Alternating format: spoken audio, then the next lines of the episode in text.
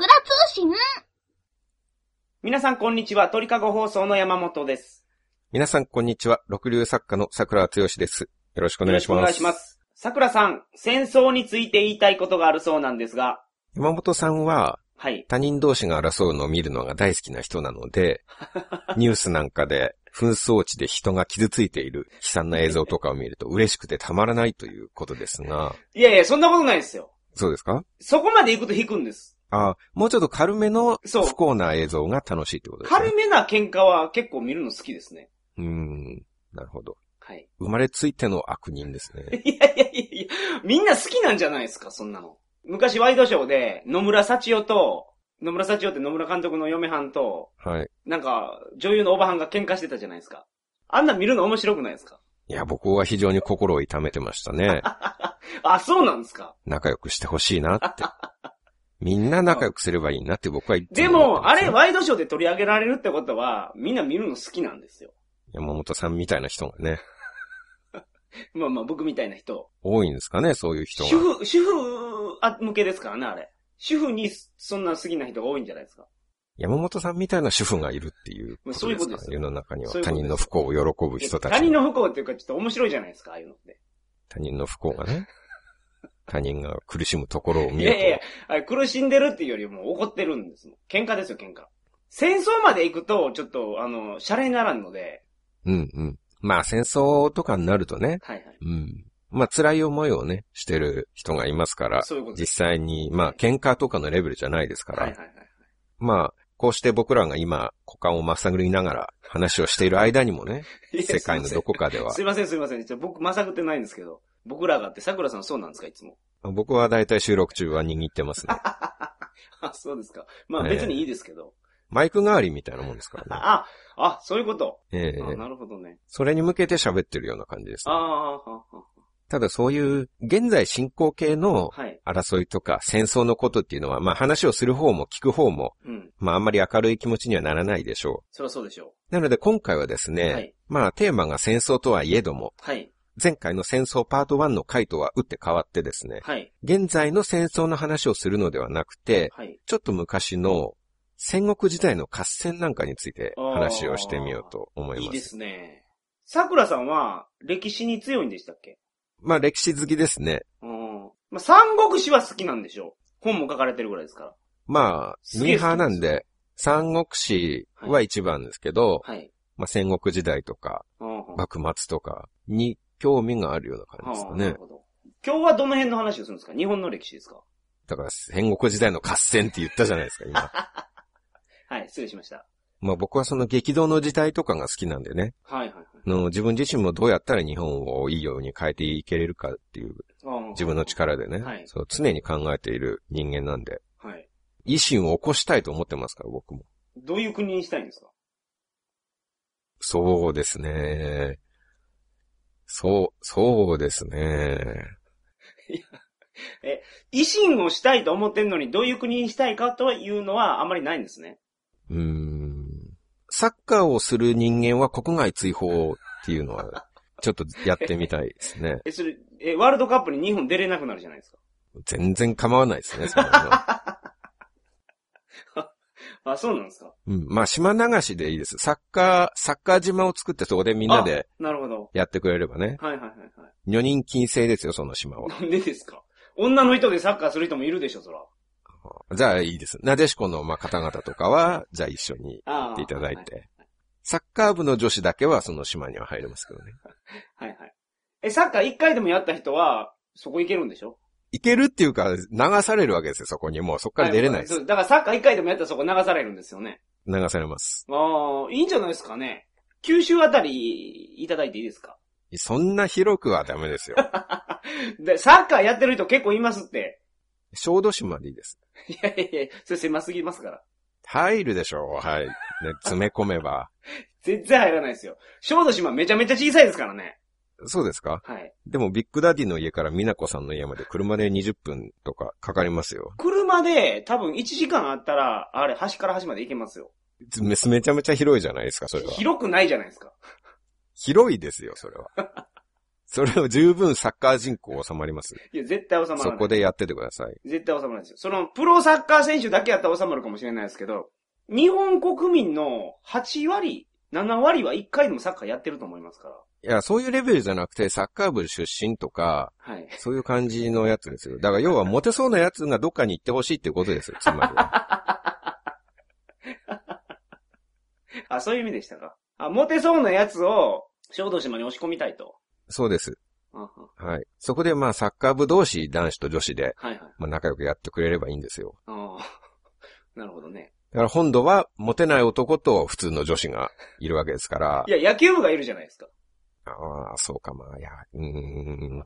どうする野球部は奄美大島で、あ まあ、ビッグダディつながりというこあなるとでね。ほどね。まあ、わかりました。もうそれも戦争の火種になりそうな気がしますけどね。ああ、攻めてくるわけですそういうね。ことですよ。もう強いから。奴ら、サッカー部軍団と野球部軍団は、はい。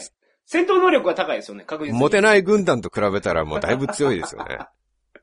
はい。これ戦争になったら、そうか。だから結果的に、その争いのあった後に逆にこうモテない軍団が小豆島に閉じ込められるっていう、そういう結論になっちゃうかもしれないですね。はいはいはい。一番悲惨ですよ、それは。そうですね。じゃあやっぱ争いは良くないってことですね。まあ、そういうことです。で、あの、はい。僕がずっと疑問に思ってることがあるんですけど、はいはいはいはい。本能寺の変ってあるじゃないですか。ありますね。いちごパンツの信長さんでした。はいはいはい。そうですね。1582年。はい。本能寺で、明智光秀が、はい。味方の明智光秀が、その親分の織田信長を焼き払ったと。そうですね。そういう事件ではい。すね。まあ、裏切りですよね。はいはいはい。まずあの、状況としては、京都のはい本能寺っていうお寺に信長がいて、はい。で、その家臣の明智光秀が。予定では軍勢を引き連れて中国地方の。毛利さんっていう人がはいるんですけど、まあ、現在で言えば広島県はい。なんですけど、はい。その毛利氏を攻撃に行くはずだったんですけど、はい途中でいきなり敵は本能寺にありとおー有名なセリフですね。はい。宣言して、はいで、軍を引き返して信長を殺したという。はいはい。これはもう大ニュースですよね。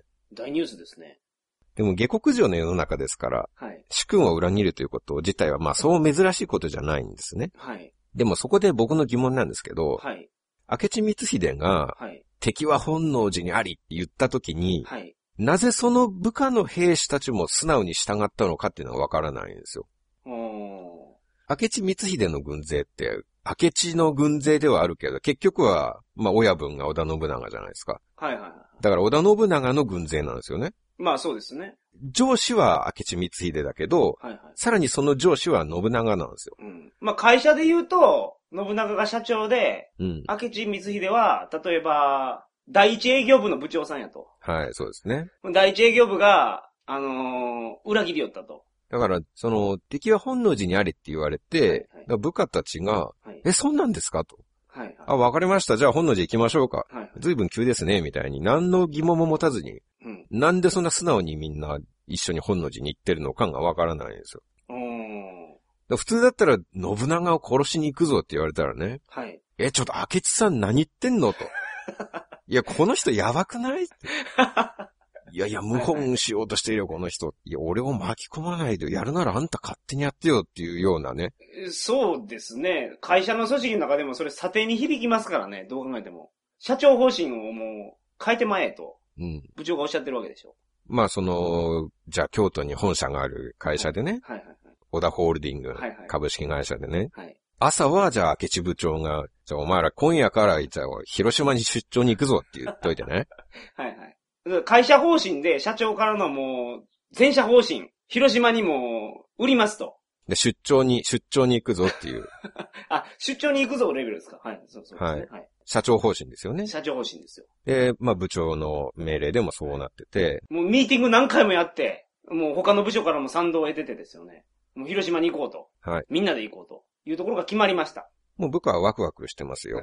もう気分が高揚してね。はいはいはい。もう今夜は経費で本場のお好み焼きを食べまくるぞと。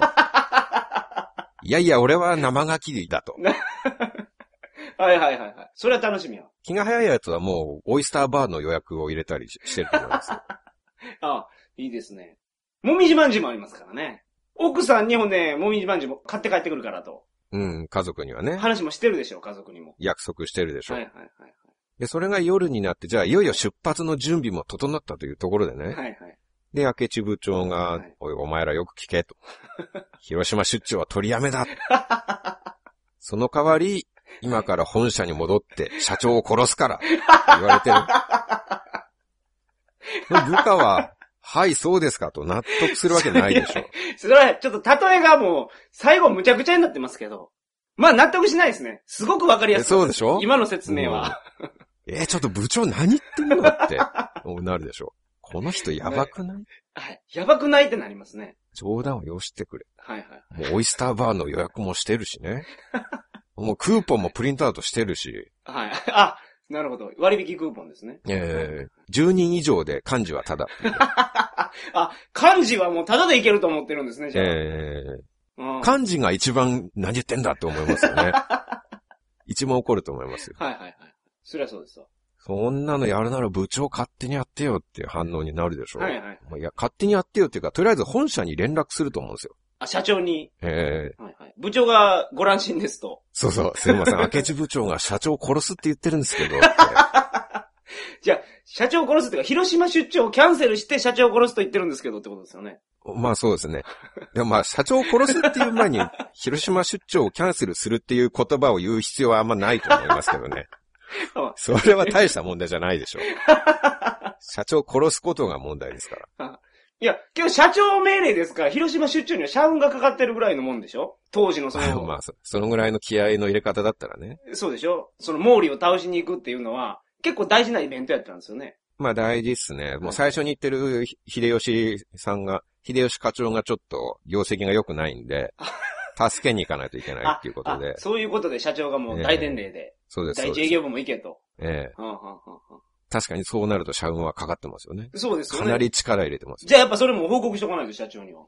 そうか。はい。部長が広島には行けないって言ってます。広島には行けないって言ってて、なおかつ社長を殺すって言ってますと。はい。その前後のつながりがむちゃくちゃですけどね、それ。はい。そ、そら、そら電話かけますわ。今の時代やったらね。ただ、その安土桃山時代でしたっけ、それ。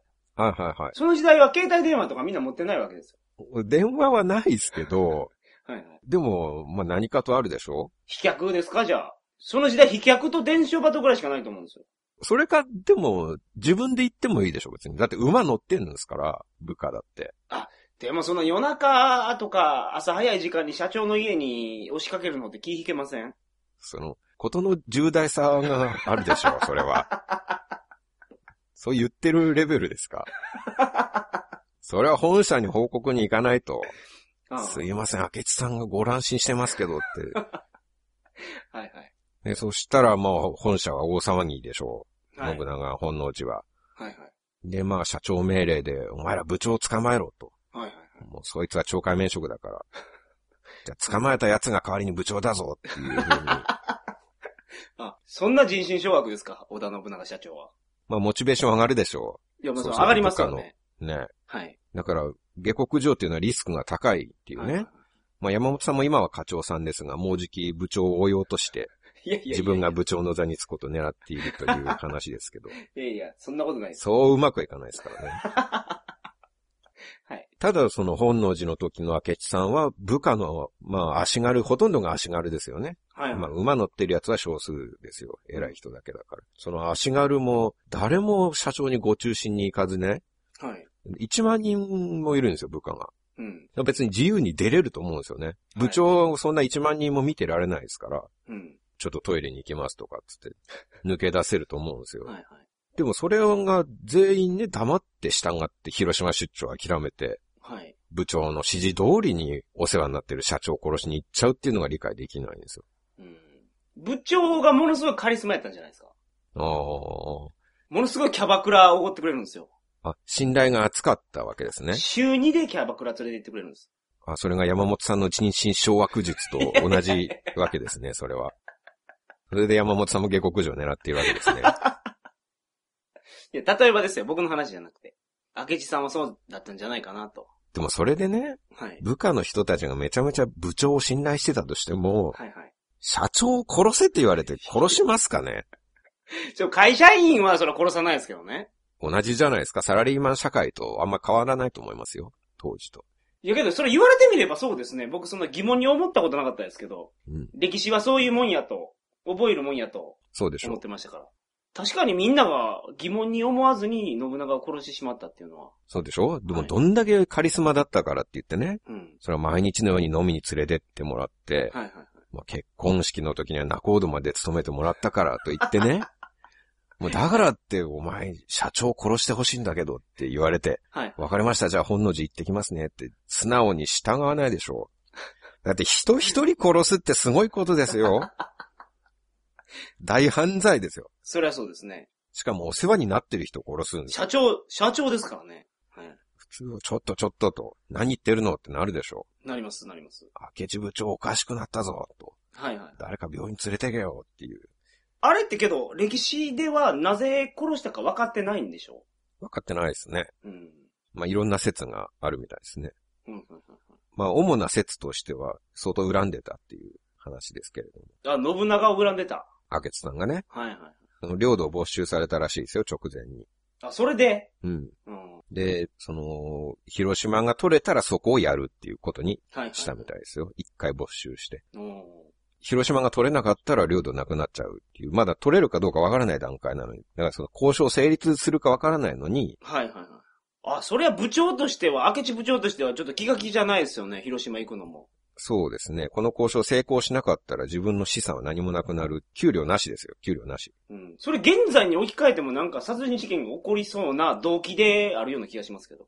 自分が持ってた資産全部没収されたってことでしょ？没収されて、まあ、広島での交渉が成功したら、その、その利益はじゃあお前にやるよっていう話ですね。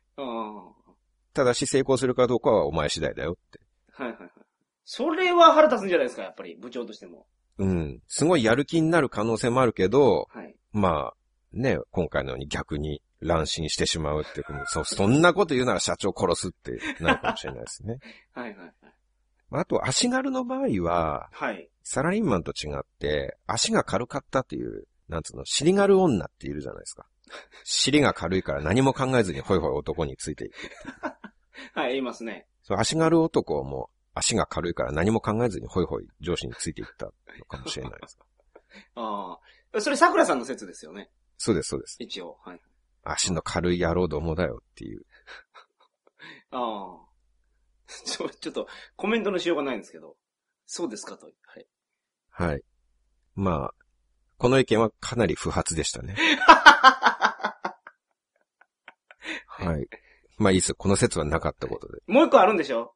まだ、まだあるんでしょ？いやいや、あと僕べ全然別の疑問になっちゃうんですけど、いいですか、はいはいはい。いいですよ。下克上とはまた違う話なんですけど、はいはい。あの、まあ、結局本能寺は攻め落とされて、はい。裏切りは成功したん。うんと。だから、明智さんが、信長さんをもう殺してしまったと。そうそう。まあ、ただこれってお寺ですからね、攻めたのが。まあ、ちょっと防御力もあるお寺だったらしいんですけど、はい。まあ、人数も、向こうの人数も少なくて、そう攻めるのは難しくなかったと思うんです。まあ、ねえ、その、相手は侍なわけですからね。お寺で強そうな人って、クジャク王ぐらいしかいないですよ。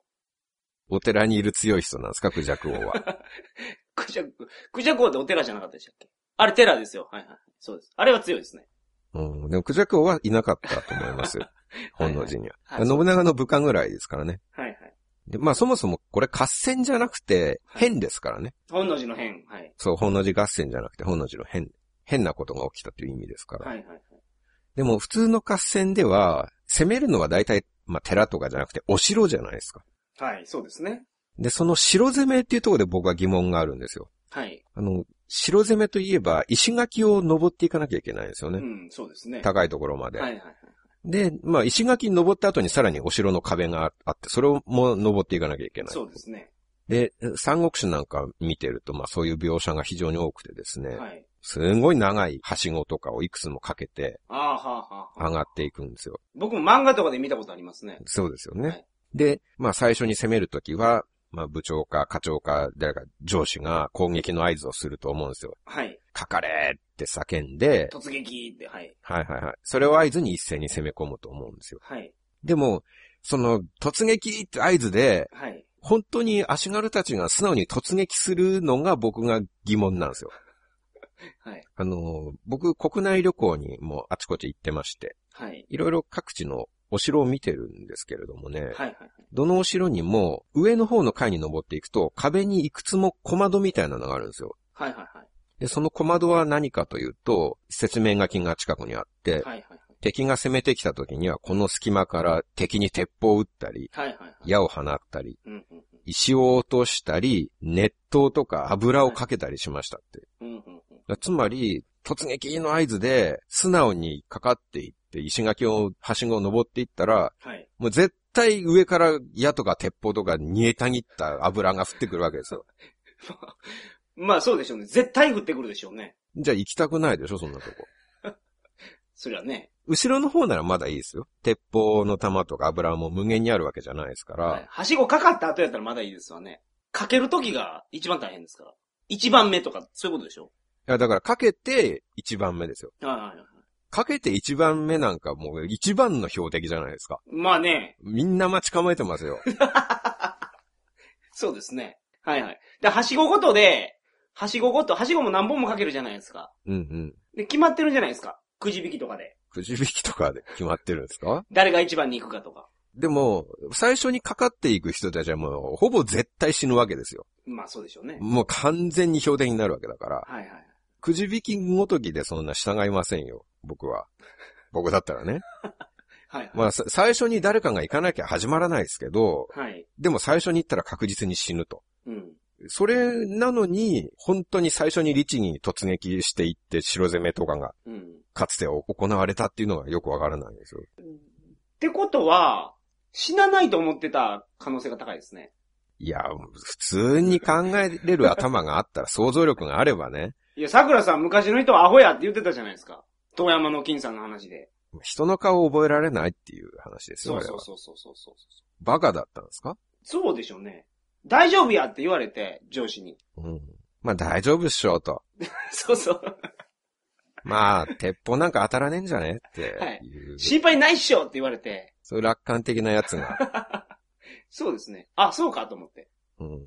じゃあ手柄を立てるやつは大体バカっていうことですか？うん、まあ、でも、バカだいだいぶ死んでますよね。バカ1000人ぐらい最初に突撃させて、はいはい3人ぐらいのバカが生き残るような感じで。はい。そうでしょうね。そしたら一番槍とか手柄立てたら大体出世しますから、はいはい。あ、そうなんですか。一番槍っていうのは、その、切り込み隊長みたいなやつなんですか？手柄、大手柄ですね。最初に、なんつうの、最初にはしごを登り切って敵の城に入っていったやつとか。が、それをやっぱ後で、あの、賞与の対象になるんですか？まあ、課長とかになりますね。ああ、そうなんですね。はい。あ、じゃああるんじゃないですか、見返りが。見返りはありますよ。はいはいはい。まあ見返りを求めて突撃してるっていうのはあると思いますけど、そういうことですよ、じゃあ。ものすごいギャンブラーなんですよ、ギャンブラー。ハイリスク、ハイリターンが大好きっていう。ハイリスクすぎますよ。いや、絶対リターンよりリスクの方がでかすぎると思う。だって煮えたぎった油をかけられるんですよ。あの、兜があるじゃないですか。傘があるじゃないですか、傘が。あれで大丈夫やろって言われて。カブトンぐらいで何ですか？だって全身に熱湯とかかけられるんですよ。はいはい矢とか降ってくるし。まあ、突撃します？山本さんだったら。僕絶対しないですね。しないでしょ、そんなもん 100%しないですね。そりゃそうでしょ。僕だってもし最前線で配置されて突撃って言われたらもう急にお腹痛くなりますよ。すいません、めちゃめちゃお腹痛くなったんで、はい。ちょっと川屋に行かせてくださいって言って、僕、装備がみんなと一緒やったら絶対いかんっすね。行かないでしょ。相当の装備じゃないと。あの、機動刑事あたりの、あの、ギャバンあたりの装備か、うんまあ、ガンダムとかでもいいですけどね。その辺を支給してくれと。はい。それぐらいの装備があるんやったら行ってもいいですわ。ただ、安土桃山時代にその装備はないですからね。安土桃山時代に山本さんがいたら言えないですよ。宇宙刑事ぐらいにしてくれとかね。宇宙刑事の存在を知らないわけですから。はいはい。見せますよ、その動画を。動画やったら分かりやすいから。ああ、iPad 持って行って。そうそうそうそう。これですって言って。なかなか難しいですよ。安土桃山時代ですから。はいはい。いや、だから、あれですよ。もう向こうも、あこれ用意できないから、じゃあ山本くんは無理やなと。いや、無理やなじゃなくて行けって言われるでしょ。絶対。わかりました。何言ってんだお前は、と。違う、じゃあ現実的には、はいあの、できそうなな、まあ山本さんはまあサッカーやってますから、はい。その突撃で一斉にすごい勢いで走っていくけど、はい。城にたどり着く前に転ぶとかね。そのサッカー選手なんかよく PK 取るために、ペナルティエリア内ではいはいね、はい。わざと倒れて大げさに痛がったりするじゃないですか。あ、しますね。でもあれみたいにはい、もう突撃で、うおーってい威勢よく突撃するけど、途中の小石につまずいて、倒れて、足を押さえて転げ回ってね、はいはい。いでーと、めちゃくちゃいでー 俺の足がーって言って。もうサッカーやったらそういう怪我人がいたら試合止まりますからね。その怪我人が外出るまで。まあそう、担架で運ばれる。るまで。で、後ろの本部から担架出してもらって、はいはい救護室にそのまま運ばれていくっていう。はい。はいはい。で、残った人でまあ突撃ですよ。まあそうでしょうね。あ、それいい作戦ですね。まあね、はい。得意でしょうからね、サッカー選手 いやならね。いやいや、そんなことはないんですけど。まあ普通はそうしますよね。僕はお腹が痛いふりを。ふりって、ふりっていうかまあ僕絶対下痢になりますから、実際に。めちゃめちゃ緊張するでしょうから。ああ、そりゃそうでしょうね。うん。そんなもん、ラジオの生放送の緊張よりも、でもっと緊張しますよ。見えたぎった湯があると思う。はいはい。だ下痢の人はダメでしょ、はしご登っちゃ。まあ、桜さんの場合はね、その、本当に漏れそうですからね。そうですよ。だってそう、はしご登って途中で漏らしたらもいやう、そーね。の下の人はね、鉄砲とか油だけじゃなくて僕の下痢まで降ってくることになりますか はいら、。迷惑かけちゃいます。嫌すぎますね。ねはいはい。そりゃそうや。だから行くとしても一番最後に行かせてもらわないとね、僕は。うんこ落ちるから。そうですよ。はい。人に迷惑かけたくないですから、僕は。そりゃそうですね。はい。まあだから僕も山本さんもまあ、何かと理由をつけてね、突撃をしたくないわけですから。はい、そうですね。まあじゃあ、バカですよね、やっぱり、最初に。実際に言ってた奴らは。はい。そうすると、バカばっかり出世して、バカの軍団になりますけどね。上司がみんなバカばっかりっていう。あ、そうか。まあ、一番初めについた人が、なんだかんだで出世するんですもんね。そうですよね。軍隊を率いるのはみんなバカばっかっていう話に確かになりね。ますね。うん。確かに漫画なんか見てるとね、その部長みたいなリーダーが一番最初に突撃していったりするんですよね。はいはいはい。漫画とかだと、リーダーの戦闘力が異様に高いですもん。そうですね。リーダーだけでも50人ぐらいと相手できるぐらいでしょ。もうそうですね。三国志レベルになると100万人と戦いますからね、一人で。一人で100万人相手にしますからね。ああ、そりゃすごいですね。そういう奴がいたんならね、まあ、油とかもなんか跳ね返しそうですけどね。いたんじゃないですか。当時は。実は。はいはいはい。今はもう血が薄まってしまいましたけど。うん。ああ、でもね、ちょっと血が残ってる人いるかもしれない。料理番組とか見てると、はい。あの、天ぷらの油に指入れても平気な人とかね、たまにいますから、ああ、あ、そうなんですか？ええはいはいはい。この前見たのはね、そう、なんかタイの屋台とかで、はいはい。その油に手を入れても全然平気な人とかがおいましたね。それ松江ですね、そういう。松江ですね。はい。一番槍ですよ。安土桃山時代に。で昔そういう人がいたんです。うん。油被っても平気な人が一定確率で。里見八犬伝っていう映画見たことありますけど、はいはい。むちゃむちゃジャンプしてましたもん。おー、真田広之が。そうそうそうそうそうそう。あれ、今の高跳びとかに出たらもう余裕で優勝するでしょうね。金メダル候補間違いなしです。スーパーマリオより飛ぶぐらい飛。べる。はい。棒高跳びのあの棒なしであれ飛びますからね。6メートルとか7そうそうメートルとかそういうの飛ぶんで。すよ。僕それ小さい時に見て、めっちゃビビってですね、うん。うちの母に、うちのお母さんですよ。はい。子供ながらに、これ嘘ですよねっていう風に聞いたんです。うんうん。嘘よねって。うん。じゃあ、うちのおかん、真顔でですよね。昔の人はこれだけ飛べてたって言ってましたからね。おー。僕は小学校低学年の時に。てか僕しばらく信じてた、信じてたんですよ、それ。え、お母さんももしかしたらその末裔っていうことじゃないですか？実は。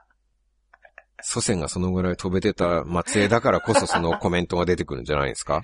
あ、そうなんですか。それを知ってるから。ああ、なるほどね。だからお母さんはご自分のおじいさんとかひいおじいさんがそのぐらい飛ぶのを見てたんじゃないですか？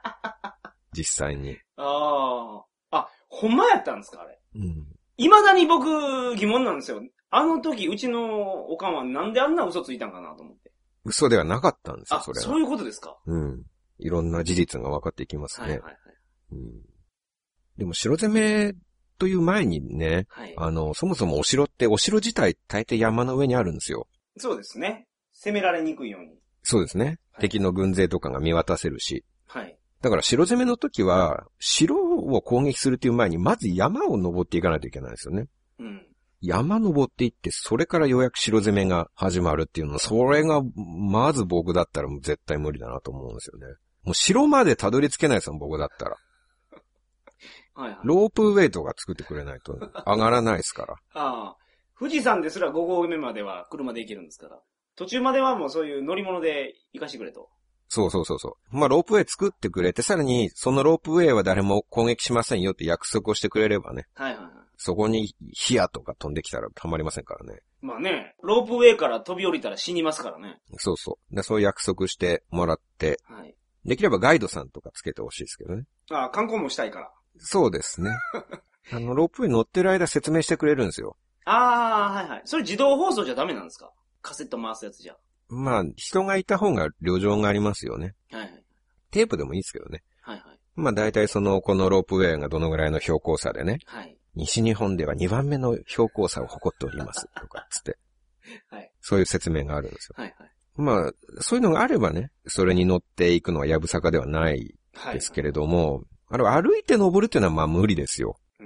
うん。山を歩いて登ったら途中で蛇とか出ますからね。ああ、嫌ですね。嫌ですよ。もう実際僕国内のお城巡りで今まで2回蛇に出会って失神寸前になってますから。今、マダニっていうのがいるんですよ。マダニの恐怖。何ですか？そうそうそうそう。すごい危ないらしいですよ。特集やってますから。どうなるんですか？ダニに噛まれたら死にます。で、何人ぐらいで死ぬんですか？なんかダニの口に細菌が入ってるんですって。えー、で、それで原因不明の急病で死んでる人が何人かいて、うん、調べていったらマダニアっていうのが分かったんです怖いですよ。ね。最近分かったんです山にいますか？よ。山に、め、山にめちゃめちゃいるんです。じゃあもう無理じゃないですか、山を登るのなんて。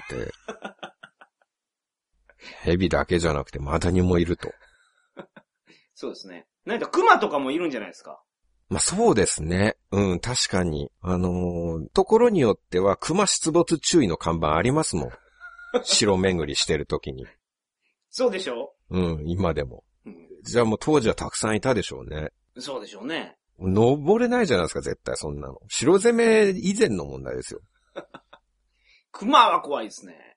そういう苦労があってね。うん。今だったら、まあ、苦労して山を登って、でも、でも頂上に着いたら達成感があってね。はいはいはい。で、山頂でゆっくり休んで、山の空気を吸って、はい。綺麗な景色を見て、まあ、あとはお城見物してと。はいはい。まあ、苦労して登った見返りがあるんですけど、うんもう戦国時代はそこまでしてやっと山を登ったのに煮えたぎった油をかけられたりするわけですよ。そんなひどい話がありますか？誰も山登ろうと思わないでしょ、それ。そうです。そう言われてみればもう、山登ることも嫌ですね。嫌ですよね。うん。山登る前にこけますよね、小石につまずいて。そうやね。そうですね。僕登る前に下痢になりますよ。それを当時の人たちはもう山を実際登っていって、さらに城を登って攻め落としたりしてるっていうのう相当な物好きだなと。そうですね。もしくはド S かなと。ネットをかけられて喜ぶっていうのはもうド S ぐらいなもんで、ですそれド M でしょ？かけられては。ああ、そうか、そうか。まあそうですね。はいはい。かけられて喜ぶのは M の方ですね。はいはい。いや、すごいド S 心がもう、高まりすぎて、もう少々の苦難は気にしないじゃないですか。ネットをかけられて喜ぶのは M ですけど、はい S はもう、もうここを我慢したら、うん。上に登ったらもうド S し放題やから、ああ、登っていったらもう女子供を八つ咲きにできるって。まあそうですね。女子供、まあ、お城にはいないんじゃないですか。お城にいるんですか？女子供も。まあいるでしょあう。そりゃ、逃がされてなければ。はいはいはい。で、そのド S し放題やから。もうド S とド S の戦いですね。上の方の人ド S だったら楽しいでしょうね、めちゃめちゃ。ネットをかけれるんですよ。はいはいはい。油とかかけれるんですよ。そうです。はしごから落ちていく人とか見たらもうめっちゃ喜ぶでしょう。ねはいえ。できればちょっとずつかけたいですね、油とか。一気にかけて落ちていくのはなんかもったいないじゃないですか。ちょっと最初一滴ぐらいでどのぐらい熱がるかな。そうですね。じゃあ次は5滴ぐらいにしとこうかと。はいやりたいですね。石投げたり、お湯かけたり。じゃあ、もうド S の山本さんとしては、城を守りたくなったんじゃないですか、ちょっと。いや僕ド M なんですよ。あ、そうなんですか。じゃあ攻める方で。攻める方っていうか攻められるのが好きなんです。あ、そうですよね。うん。城を攻めれば、ネットをかけられますから。はいはいはい。で、痛いの嫌いなんですよ、僕。言葉攻めがいいんですよ。あ、じゃあ頼んでください。城攻めの時に。上の方の人に。なじってくださいと。うん。痛いのと熱いのはやめてください。言葉でお願いしますとはいはい。言えばいいんじゃないはいですか。。そうですね。このウジ虫がとか。でも、それで落ちていかないですけどね、はしごから多分。その綺麗なお姉さんに言ってほしいんですよ、僕。うん。お姫様とかね、お姫様。そうそう、そういうこと、そういうことです。で全然守る方は守れないですけどね、それ。なんでですか？だって喜んで登ってきちゃうんでしょ？もっと言ってくださいって言って。うん、うんはいはいもっともっとって言って、みんな登ってきちゃいますから。はいはい。言いながらネットぐらいかけるでしょうか、ね。あー、そうなんですか。うん。隙を見せたところで。まあ、言葉攻めはするかもしれないですけど、はいまあ当時も言葉攻めは多少あったと思いますよ。あー、あったでしょうね。激しい言葉がね。はいはい。ただしネットも一緒についてきますよ。確実に。あー。それは言ったってでしょ、上から。あの、殺せだけじゃなくて、ファックユーとか言ってたんじゃないですそうですね。この下船な奴らめとか。か。はいはい。なんかちょっと放送では言えなさそうなんでやめましたけど、僕。はい。はい。でド M な人か、アホがはい城を攻めたということですね。まあそういうことですか？はい。結局は。で疑問は解決しました。あ、いいんですか、それで？うんわかりまし。たなんでかなと思ったんですけど、ド M だったと。はいはい戦闘の人たちは。うん戦闘で言ってた人たちはド M かアホだったということで。これで解決しましはい。た。はいよかったです。では、今日は満足しました。そうですか。はい。それでは皆さん、また、再来週。さよさなら。よなら。ところで、はい。えーお知らせがございます。あ、いいですね。はい。いいんですか？もう。お知らせ言ったらええことでしょ。お、あ、そうですか。残念なお知らせもあるんですか？はお知らせの段階ですでにいいことなんですねい。はいはい。また、まあ、大体いいことですね、お知らせといえば。そうですよね。はい。結婚の報告とか、そういうことですよね。すごいお知らせですね。そんなお知らせが。お知らせといえば、まあそういうハッピーなことな気はしますね、確かにね。はい。えー今回はですね、はい。えー過去放送おまけ放送セット第7巻の発売が、えー本日から始まりました。はい。はいそうなんですよ。ついに7巻まで来ましたか。7巻まで。はいはいはい。で、まあいつも通りですね、はい。今回通常放送の第61回から70回まで、はい。えーさらにいつものように新作のおまけ放送が3本ついております。はいはいはいはい。えーおまけのテーマですが、はい。今回は乗り物2、そしてデート2、はい。えーもう一本はネットの評価3となっております。ちなみにネット評価3は、あのー先日ネットの評価2というテーマの回で、iTunes での桜通信へのレビューに対してお礼を言うというね、企画を行いましたが、あれね、みんな面白いって言うんですね。まあ、評価が高かったですね。評価高かったですね。なんうんか、そん、あんなん評価高いのかっていうのがよくわからないですよ、僕は。やっぱり紳士的な態度で僕らがありがとうありがとうって言ってたから、全然違うでしょ。その礼に正しいね、す素晴らしいねっていうことじゃないですか。そういう評価じゃないですか、まあけど今回のこのネットの評価3はすごいですよ。さらに生き抜けてますからね。さらに、心を込めたお礼をね、いやいやいやい今や。回は。ボロカスに言ってますからね。いやいやいやいやいや名指しで今回は。いやいや、そんなことないでしょう。有料版やから言うて、もうかなりのこと言ってたと思いますよ、僕は。びっくりしましたもん、あれ。あのーまあ、今回、あの、桜つよしの本に対するですね、はい。アマゾンのレビューをいくつか紹介をして、そのレビューを書いてくださった方に、はいありがとうございますと。お礼を言い続ける放送内容と なっておりましてね。対決する言うてませんでしたっけ？こいつとはもう対決せんと気が済まんと。何をおっしゃってるのかよくわ決闘したいって言ってましたからね。もうネットの評価、パート2以上にありがとう溢れる、非常に温かいね、はいはいはい。いつもの毒舌や憎しみが姿を消した、ほのぼのとした収録でしたね。ぜひ聞いてほしいですね、これご購入していただいて、ここは。そうですね。僕、僕の心のこもったお礼の言葉を、皆さんぜひ はい。聞いていただきたいですはいはいはいね。はい。はい。ところでですね、はいあの、購入いただく方法なんですが、はいはいはい。なんか、ペイパルの仕組みがちょっと変わるらしく、はあ、はあはあクレジットカードでの購入の時に、はい。えー今までは必要なかったんですが、はい。これからクレジットカードで購入するときは、一回ペイパルのパスワードとかを設定をする必要があると、ペイパルに登録せないかになったんですね。という通知がなんか来てましたね。はいはいはいはい。えーなんか僕らが何かやったわけじゃなくて、そうなんです。ペイパル側が仕様を変更して、はいはいはいはい。いつからかちょっとわからないんですけど、はい切り替わりが多分もう時期っていうかもう切り替わってるかもしれないんですけど、うんうんなので、まあパスワードの設定とかちょっと一手間増えるんですけど、うんはい。まあ逆に考えていただいてですね、はい。一度登録をすれば、ほうほうもう次に買うときには、住所とかカード番号とか余計なものを入力しなくて簡単に買えるようになれますのではいはい、はいはい。長い目で見ればはい楽になると考えていただければね。あの、使用変わった言っても我々にクレジットカード番号が送られるとかそういうことは全然変わってないですからね。ペイパル側でしっかはり情報は管理されてると思いますから。今までよりもよりセキュリティをしっかりそういうことやと思います。はい、はい。してくれたということで。ちなみに海外からも購入はできますので、問い合わせを最近いただきましたが、ああ、そうですね。はい。えカードが通れば、クレジットカードがあれば海外からも、はいはい。山本さんが海外にまでメールを届けに行きますので。いや、まあ、はい、それ簡単にできるんですよ。そうなんですね、今の時代ね。はいいい時代になりましたね、そうですね本当にメールアドレス、やっぱ間違ってる方がたまにいらっしゃいますんで、あ、まだそうですね。はい。はい。ぜひ、あの、ご確認してください。はい。よろしくお願いします。届かないという方は、はいはい。こちらに何何かしらの方法で連絡を一つはいはいください。はい。という感じで、はいえー過去放送セット第7巻、はいぜひ皆さん。他のおまけはいいんですか？説明は。僕、デートの話面白かったと思いますけどね。